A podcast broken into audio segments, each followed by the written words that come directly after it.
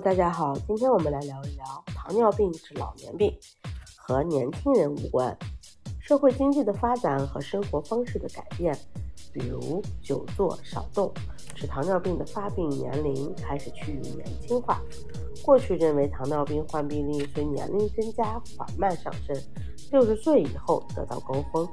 而最新的变化是，患病率从青少年，尤其二十岁以后，就呈加速上升趋势。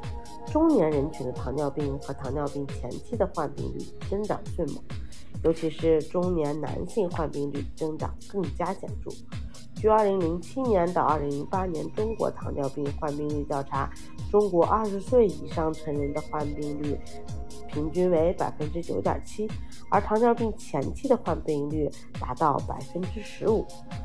所谓糖尿病前期，就是通过葡萄糖耐量实验筛查出的血糖异常升高者。虽然他们的血糖水平尚未达到糖尿病的诊断标准，但已是糖尿病的后备军，故不要再认为糖尿病只是单纯的老年病，得糖尿病的专利不再只属于老年人，它已蔓延至中年人、青年人，甚至是青少年和儿童。